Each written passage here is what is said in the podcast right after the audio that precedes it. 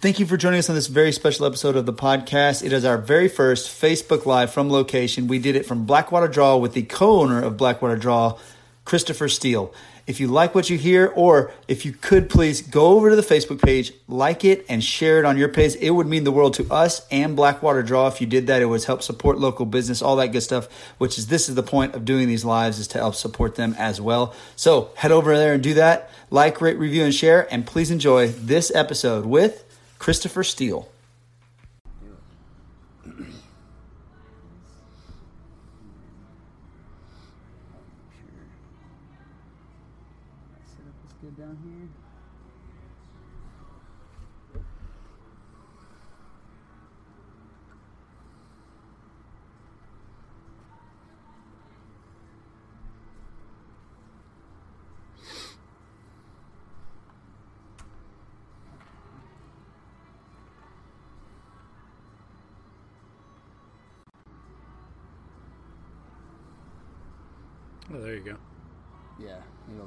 A second.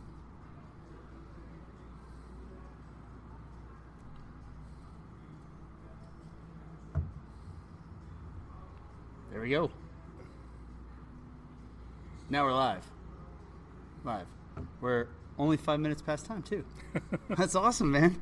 Chris, thanks for being on. Yeah, This is no really problem. sweet, Thank man. you for having me. This is a cool place. Like I was telling you earlier, this is i the first time I've been in here. It's really, really nice, man. Yeah, thank you. Yeah, it's probably one of the nicer little tap room, local brewery things that I've been in. Yeah, we got a lot of space, so we can put all the junk back here. yeah, you see the stock behind us, right there. Well, um, I guess we'll get it started. Tell us kind of how you got started into like the brewery business or brewing beer, and how this whole place Blackwater Draw worked out. Yeah, um, so we, we got started. Uh, I own a bar over on Northgate. Um, that's kind of where it all started. Is I started actually working on Northgate back in uh, uh, 2000, and I started off working a parking lot, and then I worked at a door, and then I worked the floor, and then moved up to bartender. Then I ended up managing a bar for about five years, and um, and then opened my own. So that's been going on for I've had that for 15 years now. Um, but back in 2013, um, and and what that, so let me backtrack a little bit. At the bar over on Northgate, we we really feature beer. That's kind of our bread and butter there. We have liquor too, but we've always put beer above everything. And um, my business partner here at the brewery, he uh, he worked there for a little while, and he was homebrewing beer. And so that's kind of where it all started. He would homebrew beer, and we would all go over to his apartment and drink it. And and then he ended up working for a beer distributor here in town for a few years. And uh, we just kind of got our heads together and talked about opening a, a brewery together. And uh, that's where the, the brew pub on Northgate was born in 2013. That's where we started. We had a restaurant over there on the kind of on the backside of Northgate. Um, and uh, we had that for uh, five years, and and uh, and at the same time opened this up a couple years after that. So we were doing both locations. So that's kind of the backstory how it got started. Um, just me having uh, at that point about eight years the of owning a bar, and uh, him homebrewing for six years, and and the distribution side for a couple of years. So the business side and then the brewing side came together with you Right. two guys. Is that kind of the way it went? Like, Exactly. Yeah. You know, it was really an offhanded comment. You know, we were, we we we. So the bar I own on Northgate is O'Bannon's, It's an Irish pub. I love that place. And thank you. Dude, and it's uh, awesome. Uh, so St. Patrick's Day is a big thing, and every year before St. Patrick's Day, usually Flogging Molly and Dropkick Murphys take tours around the country. So we were they were coming to Houston, and me and my business partner, his name is Chris as well. Um, we were going to see a Flogging Molly concert, and Dude, they're one of my favorite bands. and it was I at that concert. He's like, "Man, we should open a brew pub," and I was like, "We should, you know, that'd be fun." So here we are. That's wild. I love it how things start like that, like with an idea, and then but it took you guys acting on that idea. Like you, you didn't just say it. You turned around and then I had to get permission from the wife. I had to go ask the wife about it, and she was on board. So she loves beer as much as we do. So It's like go for it. Let's do this. Yeah.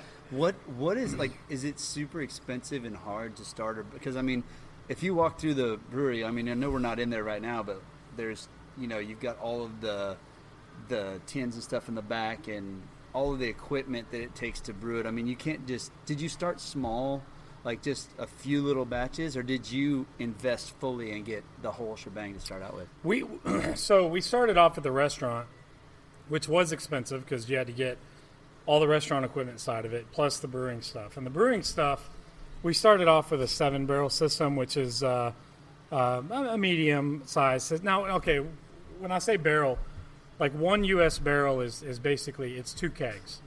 So if I say a seven barrel system, that means that we could make 14 kegs at a time, which you know most craft breweries, I would say in Texas, I would say average is probably anywhere between a 15 barrel and a 30 barrel system.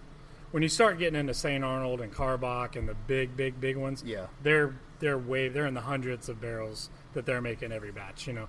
But most craft breweries, um, seven barrel system is pretty small. So we we were in an old, it was an old house is where our restaurant was. So we had to fit a brew house and fermenting tanks into this house and have room for a bar and customers to sit in because you know table service to eat food and Yeah. so we started with that. Um, when we opened this place, we, we did go bigger.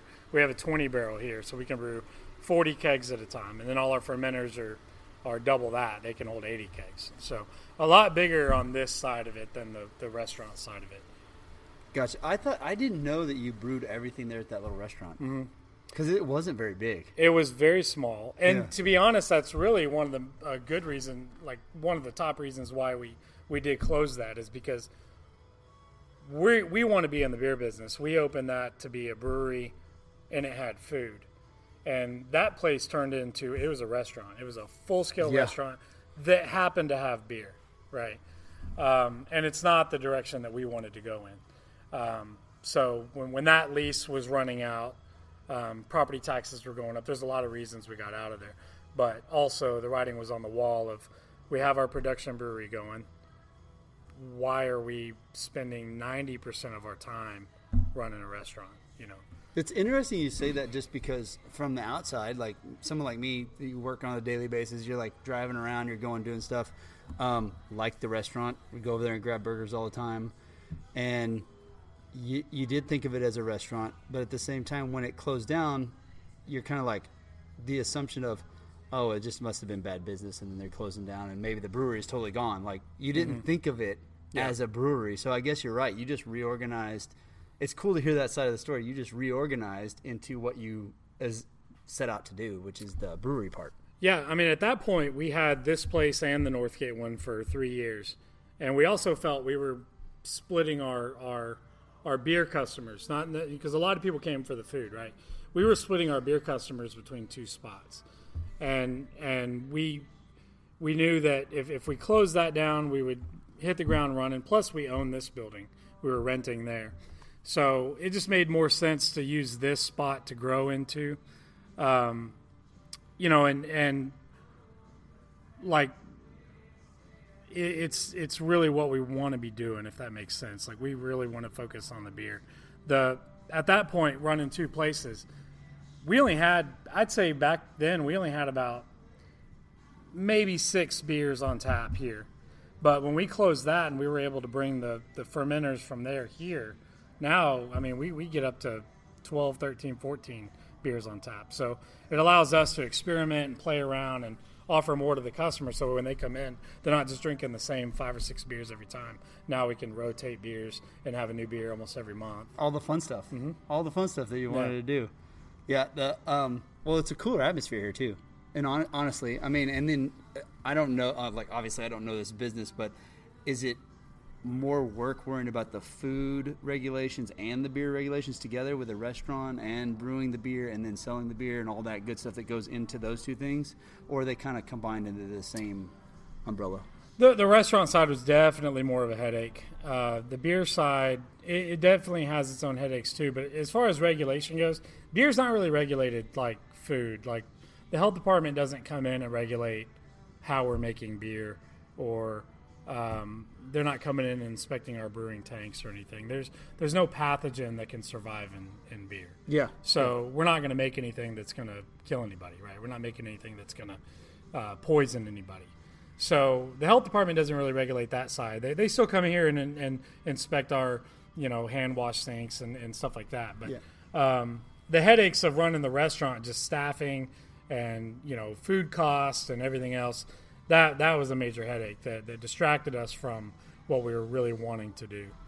Um, but you know the the brewery side definitely has its own struggles because you know I, I was used to at that point eight years of running a bar uh, where you know you're getting your money every day you're you're you're selling a product you're getting your your money every day the hardest part for me was uh, going into this business model of a brewery is uh, you, you got to realize like you buy your your grain like you get your recipe to make the beer you order it, then that comes in. It could take anywhere from two to six weeks to make that beer. So now you've already paid for the grain, right? And your and the beer's not even ready. Then, um, if you're with a distributor, it, it depends on the deal you make with the distributor, but it could be you know a week, could be two weeks, could be thirty days before you get your check from them. So by the time you decide I'm going to make this beer, you may not see any money back from selling it for two months but you're investing up front, right? And so Yeah. that that was a big hurdle to figure out, and I think we're still trying to figure it out sometimes. I mean, this is College Station; it's a seasonal town, so Yep. you know, Christmas break, summertime slows down, and you know, when when money starts kind of drying up, and you're trying to figure out how busy the fall is going to be, and you got to start investing all that money to brew enough beer for the fall, but money's tight because it's slow, you know. Those are all hurdles we deal with every single year. But you- every business does, you You know. don't want to be out of the beat like Right. the, the product if you get a rush of people Mm-hmm. for some reason. That that's a I, I used to work on South Padre Island a lot, and so it's super seasonal. I mean, it's all summer and spring break, and then winter Texans. But in there's those those gaps. I mean, it's dead. So you really got to like. I mean, the struggle of seasonal business of managing your money and inventory the the inventory and everything else is almost the harder part to make sure people know you're still a legitimate business. Yeah, and and it's even harder because we can't just get something that day or the next day or even the next week. We're Right. but depending on the type of beer we're making, it could be six weeks away. If something messes up and you didn't forecast right, you might be out of that beer for the better part of two months. Does that know. count for like? So you guys are in HEB and stuff. Do you guys have a distributor that you work through? Yeah, we work with a local distributor here Okay. for this town. Yeah, Gotcha. And then how many HEBs do you guys like? How many HEBs and grocery stores are you in? just locally. Just we're we're local only ones? local right now. We're uh, so we we actually bought a van um, in uh, February of last year, and we were gonna, we were right about to start distributing to North Houston, and not not with a distributor. We were going to do it ourselves, and then you know COVID hit, and, and we've been sitting on a van for a year. Well, that's another thing. Like I was telling you before, like when we were chit chatting, setting this thing up, is the I've been following all the struggles with distill. It doesn't seem like distillers have had the same amount of struggles. Some of them have, like some of them that weren't in the high end, mm-hmm. you know, that were just coming up in the in between. But it seems like local breweries have had a tough time. And that's even in Austin or you know around the whole state, really country probably. But um, why why was the brewery part hit so hard, like the local craft beers? I, I think it's because they closed for a long time. They clo- well, they closed bars and restaurants, and so you can sell in HEB, you can sell in Specs, you can sell in Kroger, but it's not enough, you know. And our tap rooms are closed. You you couldn't you couldn't come to the tap room because it was just like a bar. They were closed. So your only revenue was selling to the grocery store. That's not enough to make it. That's not enough to support you. Um, I mean, I would even argue the bigger breweries in Texas probably were hurting pretty bad when they couldn't sell to bars and restaurants. You like the like the Bud Lights, Budweisers, all that stuff? Like you talking those Uh, people? uh, the- I'm talking about craft breweries. craft I, I don't okay. think. I mean, Bud Light, they got so much money. Anheuser Busch has so much money. I don't. Yeah. I don't know if they were hurting. But I was, I you know. guess, where I was thinking was it like people go in, they want that. Do they more often than not? I mean, you're a craft brewer, so you're not stocking up like that. You don't have obviously the sales that they do, so that impacts you because more people are going in and grabbing the Bud Lights and Budweisers than Mm-hmm. they are you. So it's less money coming in your pocket because you're not. Oh, of course. you're not able to diversify your money. you know, and then and then you know most craft breweries they stopped like the the breweries were considered an essential business we were selling to HEB and stuff, so we could still brew and we could still sell beer to go. You couldn't come in here and get a beer, but you could come to a brewery and get a six pack and leave with it, right? Huh. So we could still do that, which definitely helped. Um, the bar I have over on Northgate, we were dead in the water. We couldn't do anything. Couldn't sell to go. Couldn't do anything. But How do you um, stay afloat with that? a lot of crying and tears at night, curling up in a ball, and a lot of bad letters to the governor and everything. I don't know, but uh, you know, it, it, the the. But what I was going to say is like a lot of craft breweries. The other hurdle for like the COVID thing is, you know, bars and restaurants are closed, so they stopped kegging beer and they were putting everything in the package because they're selling at HEB, they're selling to go out of their out of their warehouse. Um, but then when the when everything started opening back up and they say okay restaurants and all that can open again nobody had kegs because we've been putting it all into cans. And like i was saying ah. now it's a two to six week time plan. And like we were we went back to houston because we had made one delivery to houston and then everything got shut down. And if you remember in june they opened up bars for like three weeks. Oh yeah, yeah. so we started hitting up our bars in Houston again, and we went down there to make one more delivery. And they were, man, they were, some of them were mad at like AB, mad at Anheuser Busch because they didn't have kegs for them. But that's because they were putting everything in the package. And it's like people were blaming the breweries, like, well, they're mad, you know, yeah, you got beer, I'll put you on. But it's, they don't understand like the, the, what it takes to just put stuff in kegs and put stuff, how long it takes to steer your ship in the other direction. You know, it takes weeks. you know.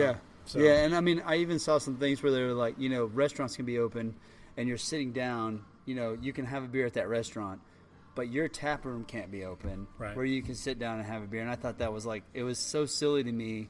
I w- and I'm not a guy that goes to a bunch of bars and drinks. Like that's just not who I am all the Right. time. If I get it, I take it home, and Yeah. you know, and I don't drink that much in, in the first place. But I do enjoy a good beer. I, I enjoy craft beer. I spend my money locally because that's what I believe in. But um, it's it made me i found myself getting upset when i was reading all these things and all these struggles from all the breweries because these rules seemed to like have no sense. It didn't make any sense. Like the you know they would even start serving a little bit of food and then they'd be like no you can't do that.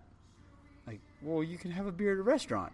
That Yeah. lowers your inhibition just the same way. So you can't really you can't really say it's that part right? So it was just it was one of those things i wanted to get behind so bad. That's why i'm glad that you agreed to come on because i, I there was a soft spot in my heart for all these local businesses that are struggling you know and you've got two and one's like can't do anything Yeah. that's that's gotta like be gut wrenching It really was because just like what you just said, like there's no difference in going to a chain restaurant and you wear your mask till you get to your table and then you sit down, and then we're in a big warehouse. We can put our tables eight feet apart, ten feet apart. Yeah. we got a lot of room, but that was not allowed. You know, and the rules just to me didn't make sense because, you know, let's say you're going to go to a restaurant and let's say at that point I think it was six per table. You you could at that time during COVID you could go to a restaurant with six people that did not live with you. You you could have had a friend that flew in from another state that day, and you're taking them to lunch. You know what I mean? And it was okay to go sit with people that could be infected. You have no idea, but as long as you were sitting down and there was a plate of food in front of you, it, it just it wasn't fair. It wasn't fair. The bars and the the breweries uh, really got a bad rap. They got uh, uh, they were the scapegoat you know, for these politicians who, you know, in my opinion, they they just uh, it was something that the general public was not gonna raise a fuss about bars being closed. Yeah. and they didn't because when everybody was closed, fair enough. You know, we're closed. Everybody's closed. They let us all open back up in June, and then they shut us back down again, but only us, and that was not fair because of what we just talked about. You could go to a restaurant with people that you could have been there with three of the people in your group you may not have even known. You don't know where they've been that day. You don't know who they've talked to, who they were might have been infected with. You have no idea. But it was okay because you were sitting down with food. None of it made sense, and we were the scapegoat. And and I really believe that. I think they used us as a scapegoat because the general public would not raise a fuss about bars being closed or tap rooms being closed, but they made it look like the politicians made it look like they were they were being proactive. We're we're trying to stop this. Yeah. Look what we're doing. And the general public's like, yeah, okay, well, I don't really go to bars anyway, so whatever. the weird part where they're stuck and if i had to see it from their eyes which i mean i don't agree with any of it because there's right and wrong and you got to make those decisions right especially when you work for people hmm. so i'm going to preface that for sure because i don't believe it's right when they got a bunch of people screaming like nowadays where they just scream about everything and they're Yeah. just wild they got to look like they're doing something in their eyes like Yeah. they're like i have to to stay elected right but it i think it backfires on them when you don't take a stand for what you believe in is right Yeah. if that makes sense. So like, I, I think a lot of those little things are just a show, like you said, of where they can look like they're putting forth effort into something that they have no clue how to fix because they're not doctors or epidemiologists or anything, and this thing's brand new and it's going, it's spreading, but they don't know how deadly it is yet. And it's mm-hmm. like, what do we do? Well, we're going to do this, this, this, and this, and well, like you said, nobody's going to th- raise a fuss about the, t- the local breweries because they can go into their restaurant and get. this. so they're like, you guys look what we're doing we're being safe. Yeah. and so that they're, they're kind of stuck to their constituents of people who aren't really doing they're not invested in learning. And so they're just like getting screamed at so they're like well in order to get reelected i have to look like i'm being proactive on some stuff. And then you got to take the fall for that. We do, you know, and then and you also the other reason I think is because the bars have TABC to to watch and enforce to make sure they're closed. You know, there's who's going to go around and make sure if they were going to close another sector of the industry, hair salons, right? Do they have enough sheriffs or whoever to go around and check every hair salon, every gym, everything? I mean, they they did it for a while, but it's kind of a it's one of those things like that's what TABC does. They go to bars and they they are the the arm of the law for them, right? So they had a regulatory regulatory agency to enforce the closures and enforce to make sure rules. The the most frustrating thing about the second lockdown was that Abbott said they were going to go around and TABC was going to come around and go visit all these places and make sure they were all, you know, uh, doing what was needed to be done to be open. And if not, then you'd be shut down. He said that on that Friday. And then on that Monday, he shut all the brewery tap rooms, bars, Oh. all back down. And I think out of the whole state, they did several hundred visits. Um, and they only found like three or four at that time in June, three or four bars that they closed out of hundreds. And he just blanket wiped everybody out again. So that was very, very, very, very frustrating. You know, at that point, I, I pretty much lost it. I was, you know, um, but you know, we, we had to adapt. We learned to adapt at this place. We we did some. My, my business partner had a fantastic idea. We did. Uh, we made brewery bonds, and so we were selling. Uh, Kind of like back in World War II, buy buy bonds, war bonds, right? So we sold bonds for like seventy five bucks, but they were maybe worth hundred, or we'd sell them for fifty bucks and they were worth seventy five. And so, but you, you had to wait thirty days to to use it. It was like a gift card, basically, right? But it was um, so you're saving money because you're you're getting more for what you pay, and then it brought cash flow into us because a lot of people bought them. So it definitely helped us out on that that second. how did that work did they come in and use the bonds here at this place or did they use it beer to go or did you make Um, arrangements with Well, other- at that point, it was all to go. We couldn't open our tap room, so it was all to go. Um, they would order it on our website, and then we, we mailed them. We actually printed these nice bonds and uh, for show, you know, and then we mailed them a gift card with it, and it went out, and uh, we mailed it to them. And then after 30 days, they could come in and and uh, order like a case to go or growlers or whatever, and then they they'd swipe their card. So That's it awesome. worked out. It brought in cash flow for us to help our tap room, and then it was a, a, a hefty discount for, for them, right? So, and then being able to not use it right away, they had to wait 30 days. It let us kind of sit on that cash and pay bills with it, you know. So Oh, it, it what a helped. genius it just idea. helped. It was it was it was brilliant. When he brought that up, I was like, man, that's That's like a reverse credit. yeah, yeah. That's know. really. I mean, that's. I love when. See, this is one thing I talk about all the time. Is like this: the human spirit will find a way. yeah. Especially the entrepreneur like mindset and attitude. Like, how many people would have thought of that? There's Yeah. a lot of people that just go, "Woe is me! It's not going to work. I can't do it. What am I going to do?" They're panicking. They're depressed, and they're not thinking straight. But you guys kind of dug your heels in, and and he came up with the idea, and you're like, yeah, "Let's run with it. Let's do it." Just Yeah. just like mentioning starting the bar at the concert and you did it. Yeah. You know, you you've got this idea and you're like, well, let's go ahead and do it. Let's run with it. What have we got to lose, right? Right. You know, but I love that the human human spirit and that attitude is like no matter what's going on, the weirdness and all the crazy stuff that's happening that you see on the news and it's pumping in, you guys are trying to feed your family and do this, but on top of that, this is like your little baby. Like Yeah. this is something that you've built that you're emotionally attached to kind of. Like this is part of you. This is like every liquid in the in a keg and can is part of you and your co-owner, right? Mm-hmm. So I imagine like I just love the I love the attitude of we're gonna make this work. You know? I love that story. Like it's it's fantastic to me that you did that where you reversed it. You got some cash flow to keep product in and keep things moving and we're able to pay bills and then take care of everybody as it came in. But man, what a risk.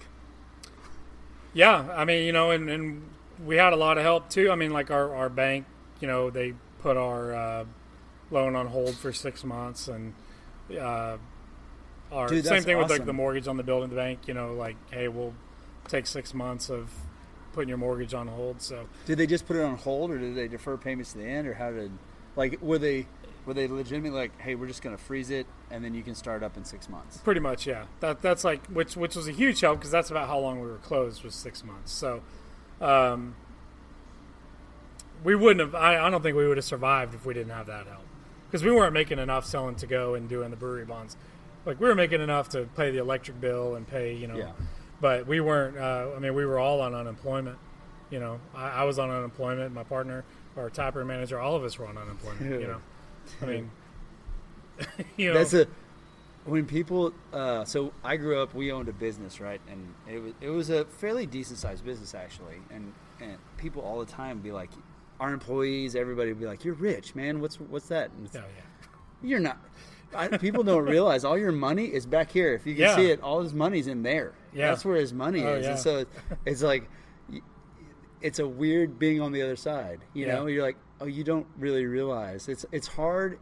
It's hard to understand something unless you've been through it. yeah, You know, unless you live through it. Like, people don't know that it's hard for you to stay like, well, you're selling stuff in grocery stores. Why is it so hard for you to, like, stay afloat? Well, because you don't understand, like, you don't understand the process that it takes to make this and the money in front, and I'm Yeah. not getting paid for 60 days, and now it's even worse. And man, it's just, it's interesting to see the other side of it, like how everything works. yeah. Yeah. Um, what is the best thing to do? So if somebody wants to support this place, like if if you if what's the best thing that the local people can do, the public can do to help support these local breweries like grow and survive this time? The, well, the absolute best thing you can do is go be in the tap room, get a beer, hang out, um, because you know when, when you're selling to a grocery store, you're selling distribution, so you're you're selling at a much cheaper price because the grocery store's got to you know everybody's got to make their cut, right? Um, but in the tap room, it's just like a bar or restaurant. That's where you make all your profit. That's why so many breweries focus a lot on their tap room and doing events and doing stuff. Um, you know, uh, so the best thing you can do to help them out is buy beer directly in the tap room. But even beer to go, if you want to take it home, that's the best thing too is to buy it from the brewery because we make more profit if you buy it here than we do selling it to a distributor. They have their markup to go to the grocery store than the grocery, you know. So it's actually cheaper to buy it from us than to buy it from say HEB, but we make more profit if that makes sense. Oh yeah, it makes know. total sense. So that the best thing you can do is just buy straight from the source at any brewery. You know, buy from them. Buy your six pack to go. Buy a growler to go, or hang out there and you know eat a burger and drink beer. So you guys serve fruit here too? we do now. Um, so when we closed our restaurant, we wanted to be out of the food game. We we didn't want any part of it. Um, so we spent a couple of years inviting food trucks to come here, and the food trucks were some would come, some wouldn't. Some would say they'd come, and then they wouldn't show up. You know, That's that's wild. you know, it is it was what it is. There was, uh, but there was one food truck, uh, Crafty Pig. I don't know if you ever had them. Their truck, they were good. I've seen it. man. I They have not. So I haven't good. had it. Um, they they actually started coming pretty regularly, and um, and we really, I mean, we do better when there was food here, right? But with the second lockdown, when that hit for the bars and tap rooms, and um, the only way that they came out that we could open is if we had food. So it became okay. Well, we already know we can't get any food truck to commit to being here all the time. So we either have to put a kitchen in here, or we have to have a food truck. So our old chef from the restaurant, um, he's been working at uh, a few different places around town. Um, but I think with COVID, he had gotten laid off from the restaurant he was working. He was at a, a hotel restaurant, and um, he he got laid off. And then so we ended up calling him up, and then we partnered with him, and uh, so we the Crafty Pig, they were done. They weren't going to reopen, so they Oh, yeah, really? so they were going to we're looking to get rid of their truck. So we were able to get their truck. So we have their truck now, and it's it's uh, so BWD Blackwater Draw. It's Yeah. just called BWD Bites. And our old chef from the Northgate location, he's he's running it. So that was a good situation because we don't really want to be in the restaurant business, but we have to have food. But everybody loved our food, and we were probably more known for food than anything Yeah. at the Northgate thing. So what better thing? We have our old chef making the same food we had at the restaurant out of that truck. So he's here every day. We're open now. Thursday, uh, or actually Wednesday through Sunday, he's here and he's he's making some of the old favorite menu items. Okay, so do you ever travel that truck around, like, and go to different events? He and does. stuff like yeah, that? he You does. He does. Uh, I mean, it, it, it's here whenever the tap room's open, just because that's kind of the rules that we Yeah. have to be open. Yeah. Um, I don't think more so now. Now bars are allowed to open, so technically he could drive around and do on other days, but um, it's kind of known now. We our customers now kind of expect it to be here, so he does stuff whenever the tap room's closed. Um, he'll go do events, like and then during the day before we open, if there's a lunch event or something, he'll go do it. Man, what a hustler! Yeah, no, he works hard. He's a very hard worker. that's yeah. really that's really hard to do Yeah. to do all those things to do extra events and then clean up and move it back over here and get ready for you Yeah. know because he you know he's serving food over there then coming back over here and prepping for the customers that's that's wild man Mm-hmm. Yeah. what a that's that's awesome it's cool that you were able to give a guy that got laid off a job you know Yeah. and I think that's one of the most important things about like having your tap room open is it keeps people employed you know and Mm-hmm. for people that haven't been here before all the when I drove up, like this is the first time I've been here, and all you've got all the places set up outside, and like you said, eight feet of like if you want the safest place to come and enjoy food and beverage without having to get close to people, this is definitely it. Oh yeah, Like I mean, by a- far. without this room, it's still probably a seven thousand square foot space. You know, Yeah, plus the tables outside. So yeah, it's a it's a big area. You know, yeah, and a cool atmosphere too. Downtown Bryan, this is like a way cooler atmosphere than the. I mean, I'm not a Northgate guy in the first place. No offense to to your bar that's down there. No but offense. but you know, it's not. That's not my style of place. Mm-hmm. You know, so this this is like definitely. This is definitely a cool vibe, man. I'll dig it. yeah, we're actually this room that we're in now. We we're about to uh, kind of reorganize it and clean it out. I mean, the guys on the camera can't see, but there's a whole bunch of other cans and there's a portable bar over here. We're about to move all this stuff out of here because we actually have two more bathrooms back here. So uh, pre-COVID, we were doing a lot of events. We had baby showers, corporate events. We've had two weddings here. We've had like actual weddings. We've had uh, everything, rehearsal dinners, everything.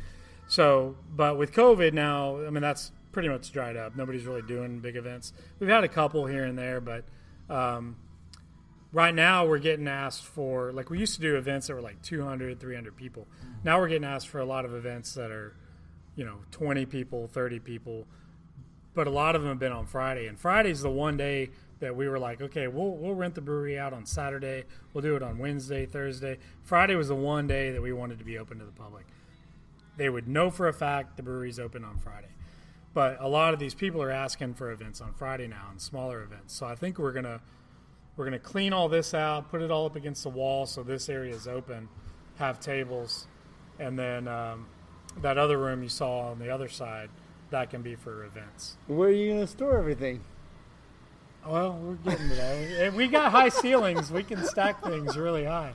but we got two bathrooms back here that you know we don't ever use, so Yeah. we can uh, we can make this a seating area for the tap room, and that can be the bathrooms, and then that other side can hopefully be for events because that was a thing pre-COVID. That was a good revenue stream for us was hosting events and stuff, and that's kind of all done now, understandably, just because Yeah. you know.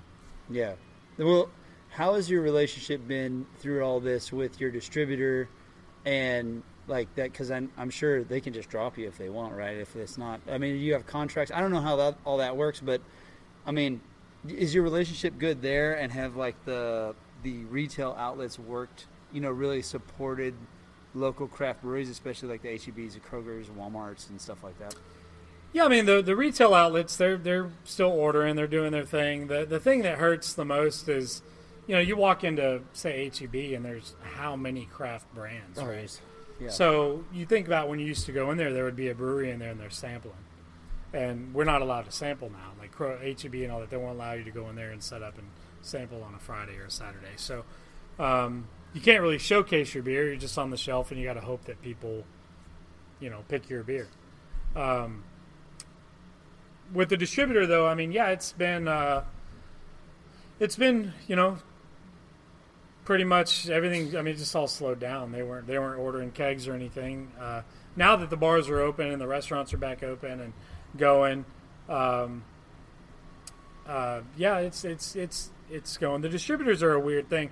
Technically, yeah, they could drop you, but uh, and they have. I mean, but it, it all depends on what's going on in the industry. We've seen like the distributor we're with. They had they were pretty much the local craft beer distributor. Let's say they had I don't count them all, but let's just say they had like about a dozen Texas craft breweries um, that was under their portfolio. And I would say in the last two years, they've probably dropped half of them Oh my at gosh. least. But that's just the, the brewery scene. I mean, you got to figure uh, the the hard seltzers came out like uh, White Claw and Truly. That really hammered the, the the craft brewery scene. For it's kind of starting to mellow out a little bit, but um, at the beginning it hurt. You know, um, liquors on the rise has been on the rise for a while. So craft breweries, the the beer business, you know, say 10 years ago, or even let's just say five years ago, has really started to level off. It's not showing the exponential growth that it, that it was, say, 10 years ago, right? Yeah. Um, liquor's more on the rise. The the seltzers, there's just other. That's a whole new category in its own that's not going away. Which is weird to I mean, me. you got Natty Light making seltzers now, right? I mean, Well, you know. everybody jumps on whenever it starts to work. You know, you Yeah. see it wait for a little bit. White Claw starts to pick up, and it's like, oh wait, we all need to make a seltzer now. Yeah. You got Coors making a seltzer. You got.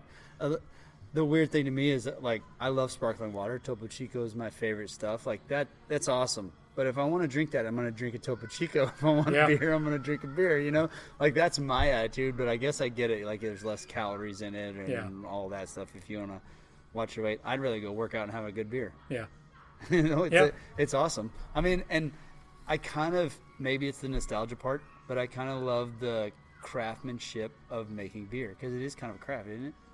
It definitely is. I mean, I, you, there's probably over 300 breweries just in Texas. I mean, there's, you know, probably I don't even know, maybe over 8,000 maybe in the U.S. now. I don't, I don't remember the last time what the last number was, but you know, everybody makes an IPA, but they're all different. Yeah, You know, I mean, they're all the style of beer of an IPA. You can drink it and go, yeah, that's an IPA, but they're all different, every single one of them, and that's where the craftsmanship comes in, because we're all using basically the same ingredients, the same hops. You know, certain IPAs will have different hops than others, but you know, it's all in how you how you mix it, how you you know put the the artistry into it to get your beer. Does it is that a long process for you to like figure out with the flavors that you have? Do you I mean when you make a flavor, do you have to make this big gigantic barrel of it or do you make small barrels first and try it? And then does that transfer over into the big barrel? So okay, uh, perfect question because that see that system right there is our that's the first thing we ever bought. We were still Oh, that we the, were the we- two keg with the thing keg right thing, yeah. So that that brews like one keg at a time. Oh, Um, that's awesome. How cool is that? I don't know. They probably can't see it. I can there. move You it. Move it. I can I can pick it up. So Yeah, move it the right way. See that two keg thing right there. Right The two keg thing. there. so that brews one keg at a time. Um, and when we were building our restaurant, we made that. We we were we were kind of testing recipes on that. So one keg at a time. And then we what we did at the restaurant is we would test batch on that and then move it up to the seven barrel. When we opened this place, we would test batch on that, put it in our tap room at the restaurant. If it did good, we'd brew it at the restaurant. If it did really good there, then we'd move it over here to the bigger tanks. But we don't really even use that anymore. Now the tanks from the restaurant they brew 14 kegs at a time. That's that's like our test system now. That's your So, tester. Yeah. Because I mean, everything levels up with eventually. Like, Mhm. you know, I, I get that part. It's uh, what do you do if you taste it? You go, do you ever taste it? I guess, and you're like, oh no, this is not good. It's happened a couple of times. Um, we made a hef one time at our restaurant, and hefs can be a little difficult to make. Um, you got to get the temperature just right to get the flavors out of it that you want. And it was, uh, I, I didn't like it. People loved it. Really? It sold. It sold. It sold almost faster than any beer we did at the at the restaurant. It flew, and I just I absolutely hated it. I I hated it. But you know, teach their own. You know. Well, I guess that's my next question. Is like, you've got a taste for what you like. Your co-owner has a taste for what he likes. Yep. But, I mean, uh, there's everybody has a different like Yeah. style that they like. Some Yep. people like sour beers. Some like it more sour than others. Like Yeah. I've tasted some sour beers. I'm like, goodness gracious, it just tastes like a rotten thing, you know. Yeah. But then some sour beers I love. But it's it's like a how do you what's the process as far as for you guys of figuring out what your hitters are that you're going to go with putting on tap and selling out to the public I mean, we, we have our core beers that are year round that we make, and then we have our, our play around beers that we sell to the public. Uh, a few of those will release to certain bars that are maybe our top accounts and stuff, but they don't all go to the grocery store. A lot of them are just for tap room only. You got to come here to get it. Um, but on that, like my partner Chris, he's the the brewer, right? So you listen to him talk. He's always described beer as like food. Like you think of a chef, like he's talking about the ingredients to make a meal, and he's talking about different garlic or whatever. That's kind of the way he talks about beer, making a, a cuisine, right? It's it's he describes it all as as as the same, very similar to making food. So, uh, really, you just get kind of an idea in your head of the basic style you want. I want to do a a porter, or I want to do a stout, or I want to do an IPA, whatever, and then you build on it from there. You know, do we just want to do a classic porter, the like a robust porter that you know, or do I want to put coffee in it, or do I want to put uh, Mexican vanilla stout like you just drank? You know, um, which is delicious by the way it's it's almost empty so yeah, we just we just uh, play around with it. You know, we're about to do a a, a, a cookie pairing, like different flavors of cookies. how do you put cookies in there Well, we're not going to put the cookies in there, but we're going to make the beers complement the cookies, and then do like a whole three or four beer, three or four cookie pairing that we're to, you know, whether it's cinnamon or nutmeg or i gotcha you know or peanut butter or whatever. We're to make four or five beers and pair them with cookies and have a big deal with it. We're I've always wondered probably how- in March or so. I always wondered how you do that, and then when you're doing the coffee stuff, it, like messing around with that, like do you pour actual coffee in it? Yeah, yeah. We we partner with a local company called What's the Buzz. They, Uh-huh. they roast their own coffee. yeah, so yeah. Really cool um, guy. He, uh, Rodrigo's been on the podcast. Yeah, Rodrigo. Okay, Yeah, yeah, yeah. yeah, So we get his uh, Tanzanian peaberry coffee, and we uh, we cold brew it and uh, and put it right. In, it's got right in the beer. It's got coffee in it. That dude makes really good coffee. Mm-hmm. yeah. Mm-hmm. He's very smart too. Like he's incredibly smart. I was sitting there like nerding out on coffee because I love coffee, Mm-hmm. and I was nerding out like when he was talking about this is exciting. I love this stuff. I could listen to you talk all day, man. Right. yeah, it's wild. Kind of the same thing with you with beer. Like I like I want, I just like want to know the whole process. It's it's it's not anything that I'm ever gonna do, but it's fascinating. Yeah. like it's awesome to. I, I think the time any, anything that somebody puts time and effort into and makes something like an, an art and then you put it out there in the world for somebody to taste and approve or disapprove of you Right. is what is is very vulnerable. You know? Like you're like, "Hey, I really like this beer. Now I got to see if XYZ likes the beer." Yeah. And if they go the first person tasting goes, "Oh, I don't like that." You're like, Man, that's like a it's it's wild. It's wild to do. It's a weird step for you to take. Yeah. Like, it's, it is a weird step. Like But I it's mean- rewarding too. I mean, like you know, I got the bar, like I own a bar, and it, it's fun and it's got its own rewarding things about it. But it's not my product, right? That that we make that we're selling.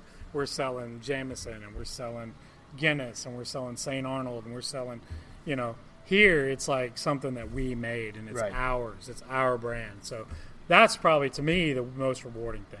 You know, is it something that's ours that we're selling. Yeah, that's Yeah. gotta that's gotta be way. The risk is higher, the reward is higher. It's Mm-hmm. not just monetarily. I'm, I imagine. I mean, I don't know if the bar makes you more money when it's blown and going because that's a popular bar down, Mm-hmm. you know, down there. Uh, especially when the bands come. I've been there. You know, I love, like I said, I love the Irish rock bands, Mm-hmm. and that place is packed. Like, I mean, people are just everywhere, and drinks are flying. I mean, business has to be great there. But um, this, I would imagine, emotionally, because you're putting your craft into it. You know, it's not somebody else's product you're doing. This is your product you built from the ground up. Right. And when somebody buys it, it's like, yes. Yeah. Oh, yeah. Yeah, for sure. Or if we do a big uh, beer release here and a lot of people come, you know, or, you know, How how do people find out about beer releases? Do you have to pay attention to the website? Do you have to follow you on Facebook? Like, how face, does that go? Facebook and Instagram. Yeah. we have a website, but it, and we'll throw events up there. If you go to like the event section, it's on there. But it's real easy on the website to forget about it and like, Oh, oh, got to get back on there and Yeah. you know, and I, I get on there and I'll put events on there. But uh, with COVID, we haven't really done that many events. Most of it's just like, like on Wednesdays and Thursdays, we do all the beers three bucks. So we're calling that an event, but it's it's a beer special. You know, Yeah. um, first Friday was an event, but How have those been going? The first, first Fridays. Fridays, man, it, it's a shame. Like hands down, busiest day of the month for everybody downtown. Oh, it's wonderful! It's Always, awesome. right? It's an awesome You know, event. if anybody's yeah. never like ever been, it's it was really it's a really cool. but it's place. been it's been it's been bad. It's been it for their. No, I mean they they didn't do them at all for a while when COVID first started, right? And then once places started to kind of open back up, they tried to do like a virtual First Friday, and That's just that- not going to that work. didn't- That's not that the same thing. Um, they're to the point now where they, they still they, they're blocking off the street, but there's no street vendors. There's no music on the There would be like live music on every corner, Yeah. right? So they're not doing that. Um, so now it's like it's more about just come down and support local business. Which you know, hey, it's First Friday. Let's go support local business. But it's without all that ambiance and of, of, of what it used to be. The the sales are not close to what they used to be. You know, it's When do you think it goes back to? I, I don't Normal. know. I don't know. You know, you'd like to think that there's a vaccine now, and you know, I, I know Biden's. Talk, I don't want to get too political, but I know he's talked about doing the hundred days of masks. But I mean, we're already doing that now anyway. Yeah. But you know, maybe maybe you give it three months of his deal and the vaccine, and maybe it's not going to go away, but maybe it'll just not be politicized as much. Or COVID's here; it's going to be here Yeah, but maybe it'll just maybe with the vaccine it'll help. I don't know. Maybe I- it'll just kind of I guess have you seen my quest? Like, because what I've kind of noticing is people are they're more and more getting used to it being here, like you said, mm-hmm. and there's more and more people that are starting to like. I don't want to say relax isn't the right word. It's because they're not relaxed.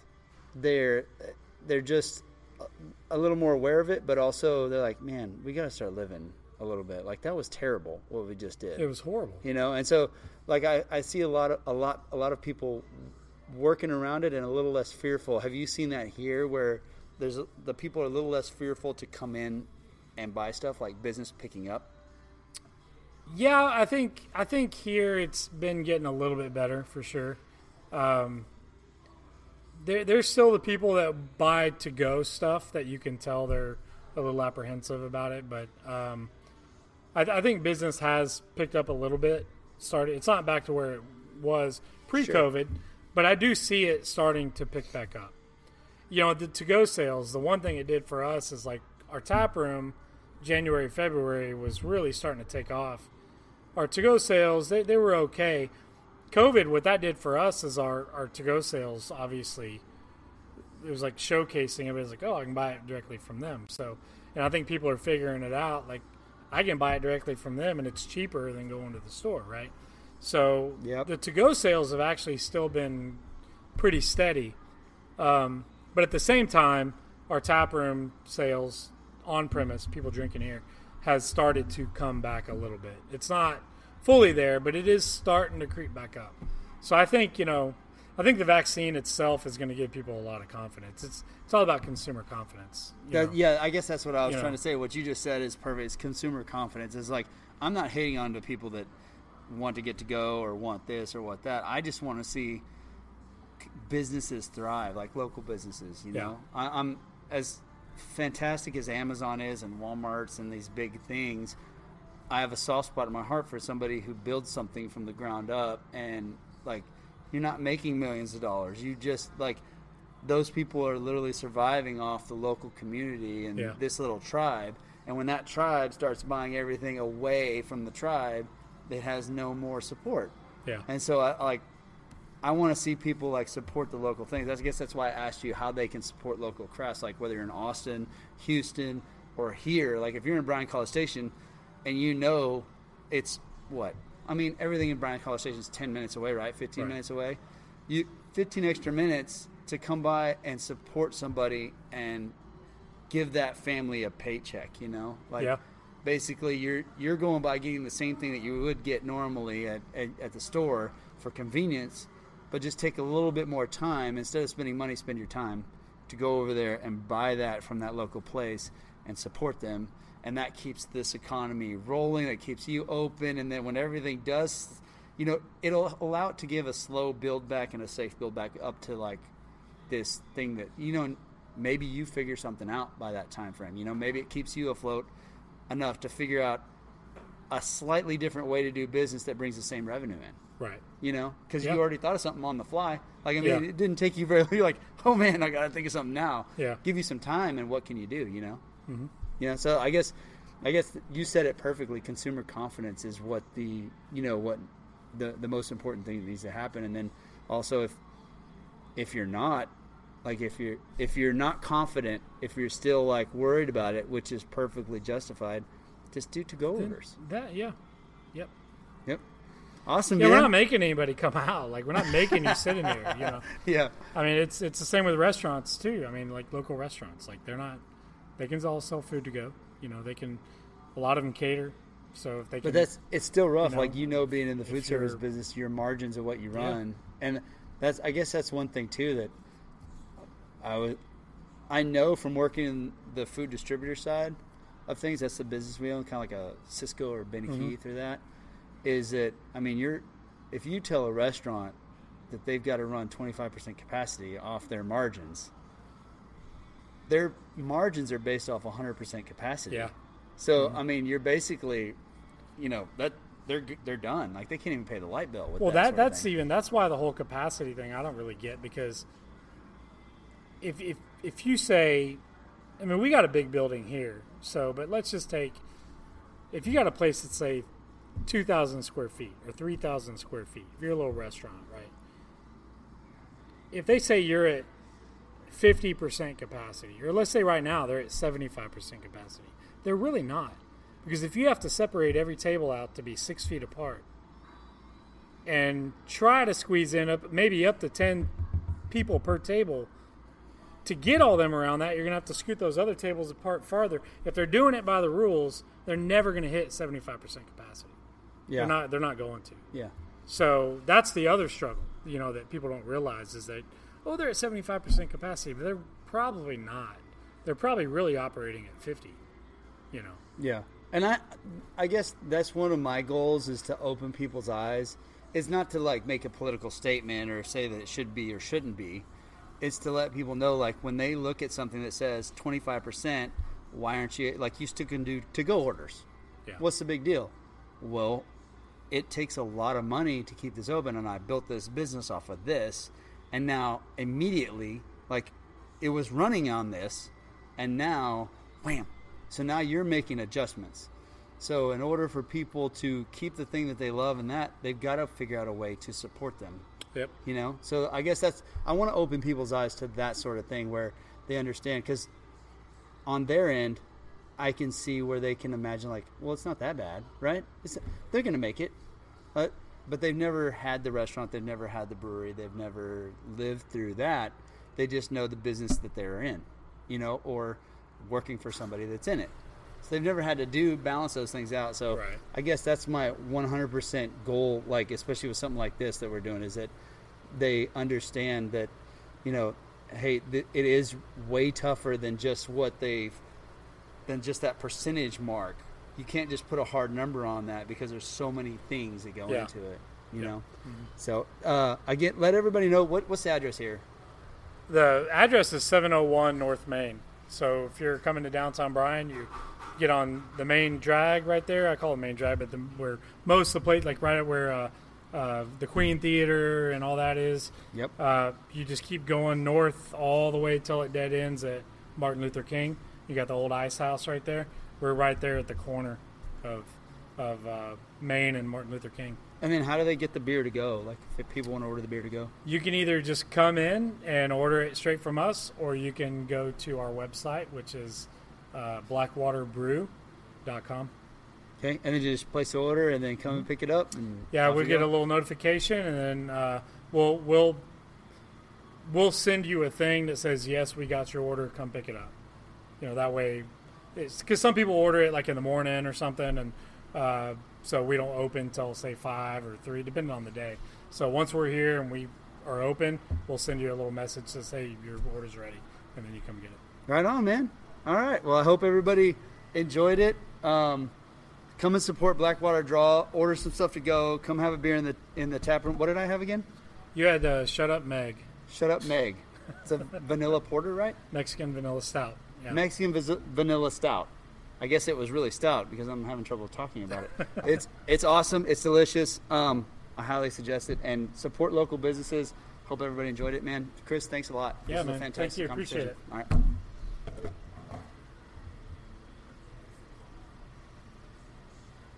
We're done.